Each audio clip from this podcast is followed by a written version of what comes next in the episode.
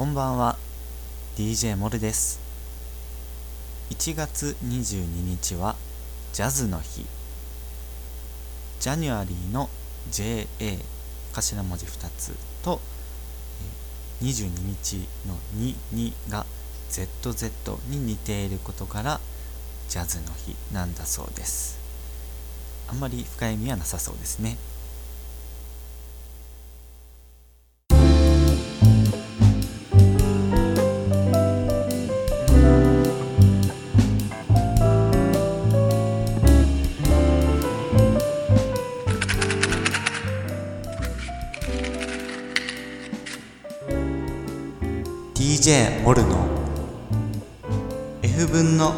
ラジオ。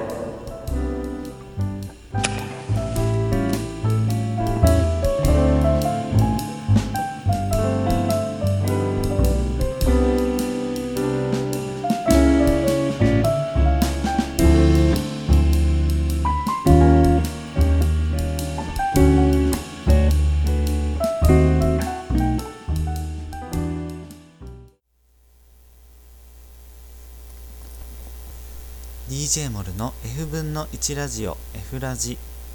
この番組は坂の上の古民家スタジオ作る亭より暮らしの中にある F 分の1裏木をお届けするラジオ番組です。お久しぶりの投稿は F ラジナイト夜の時間帯にお送りしています。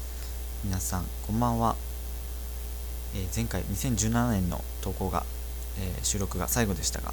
えー年も明けて、えー1月22日になってしまいました。えっとジャニアリーの JA と ZZ22 日の ZZ でジャズの日なんだそうです、えーっていうのをねツイッターでちょっと知ってこれは今日やらなきゃと思ってちょっと急いで、えー夜になってしまったんですが、えー収録しています、えージャズは皆さん聞きますか？僕も全然あの詳しいわけではないんですけれども最近ちょっと、えーまあ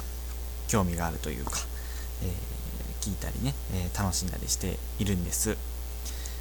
実はですね去年の10月ぐらいからピアノを習い始めました。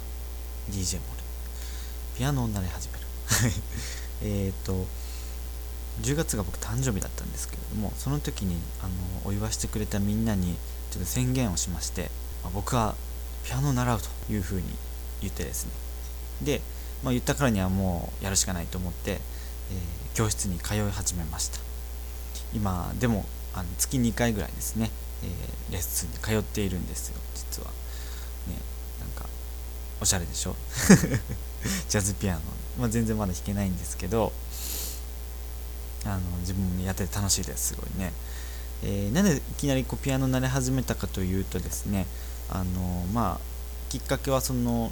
えー夏にあの沖縄に旅行行ったんですよね。昔の収録で、えーラジオをねで感想を言ったと思うんですけれどもその時にあのゼミの先生も来ていまして、えーそのゼミの先生がですねまあなんかやりたいことは全部やった方がいいよっていうふうに言ってたんですよ。こうみんなに向かってね。まあ普通に世間話みたいな感じで。で、まあ、確かにと思ったんですよね。あのまあ、やりたいことってこう僕の場合の話だとあの結構頭の中の片隅にずっとこう残ってたりするんですよね。あこれやりたいなって思ってたらずっとこうそれが実現しなくてもどっかでこうぼんやり意識しててそれがこういつか叶う叶うというか実現する時はやっぱりこう来るんですよね僕はこうずっとぼんやりと意識してるんであこの前からずっと思ってたことやっと叶ったなっていうふうに思ってこうやることが結構多いんですよ。なのでピアノもあの結構前からなんか弾けるピアノ弾ける男子超かっけえなってずっと思っててでいつか多分ピアノをやるだろうなと思ってたんですよね。でもなんかいつかやるならもうやっちゃおうかなっていう感じでなんか軽い気持ちであの始めちゃいました、まあ、そのピアノとか楽器ってあのやっぱりあの大人になるにつれてあのやっぱ手とか動かなくなってくるもんだと思うんであの体とかねスポーツも動かなくなってくると思うんでやっぱ若いうちから始めててこう体に染みついてた方が多分いいだろうなと思って。でも今学生のうちになんかやっとこうと思って、えー、ピアノを習い始めました。でそれでですね、えー、そういうふうに思っていた矢先に、あのー、まあ、前々からしてたんですけどあのジャズピアニストの方がいらっしゃってですね、えその人の演奏を聞いた時にやっぱこの人のライブは楽しいなと思って音楽でこんなにいろあの会場の人を沸かせられるんだと思って何よりこう弾いてる本人がすごい楽しそうなんですよね。それにちょっと僕感動しちゃってもうこの人に習おうと思って。でその人がやってる音楽教室に、え通い始めたというわけでございます、ま、それはあの浦上駅長崎の浦上駅のところにあるあのあの音楽教室というところですね。あのさんという方に習っているんですけれどもとっても優しくてですね。でなんかユーモアがあってそれでいてこううーん何て言うんでしょうね。すごく楽しそうにやっぱり教えてくれる。で面白く教えてくれる。レッスンが毎回とても楽しいんですよそれでね。うん。いやいてよかったですね。まだまだ全然あの曲が弾けるってわけじゃないんですけれどもすごくね楽しくあの習っています。まあ、いつかはなんかこうね自分のピアノとかを買ってピアノ弾いたりして、えー、夜過ごしたりとかね朝をこうピアノの音楽をこう家の中に響かせたりとかねそういうことやってみたいなってこうぼんやりと妄想しながら練習に励んでおります、はい、それでですねたまたまあのこの前、えー、作る亭の近くにあるえ丘の上のコーヒー館コービアンという、まあ、小さな喫茶店というかカフェがあるんですけどそこであの音遊び会という、まあ、地域の方向けというか、まあ、小さなイベントがありましてそれに僕ちょっとこう遊びに行ってきたんですけれども、まあ、音楽をやっている人とか楽器を趣味でやっている人が集まってきてで、えっと、みんなでこう、えー、楽器の演奏を披露したりだとか、えー、それに合わせて歌ったりだとか、えー、いろんな楽器に触れてみてこう遊んでみる音を出して遊んでみるっていうようなことをやってですねえー、非常にすごく楽しかったんですよね。なんかまあ来てる人たちはあのえっ、ー、とまあ年配の方が多いというかあのおじちゃんおばちゃんみたいな感じで僕ぴょんとこうね あの若造が飛び込んでいったっていうような感じだったんですけど、まあ、みんな結構あのガチで楽器うまくてですねあのこんな俺が言っていいのかっていうような感じだったんですけどあのかろうじてこう右手だけで弾ける曲をあの弾いてで皆さんもまあそれを曲を知ってたんですね。であのメロディーに合わせてこうみんな歌ってくれたりだとかしてですね。めっちゃあの楽しめました。あとバイオリンを弾かせてもらったりとかハンドベルをこう鳴らしてみんなで一つの曲を演奏するとかそんな感じのことやってねめっちゃ楽しかったですね。まあ、人前でちょっとしっかりピアノで演奏したの初めてだったんでなかなか緊張しましたけどやっぱり音楽は人に聴いてもらってこう盛り上がるものだなというふうに思いましたでさあさて、えー、まあ今回そのジャズの話をしてきたんですけどそのまあ、えー、長崎にまつわるその、えー、ジャズの話をちょっと最後にして、え、終わりたいと思うんですけどえ長崎が佐世保の舞台の作品で「坂道のアポロン」という作品があるんです。えー、っとこれはまあ、えー、漫画が原作で、えー、アニメ化もされているんですよね。そして、え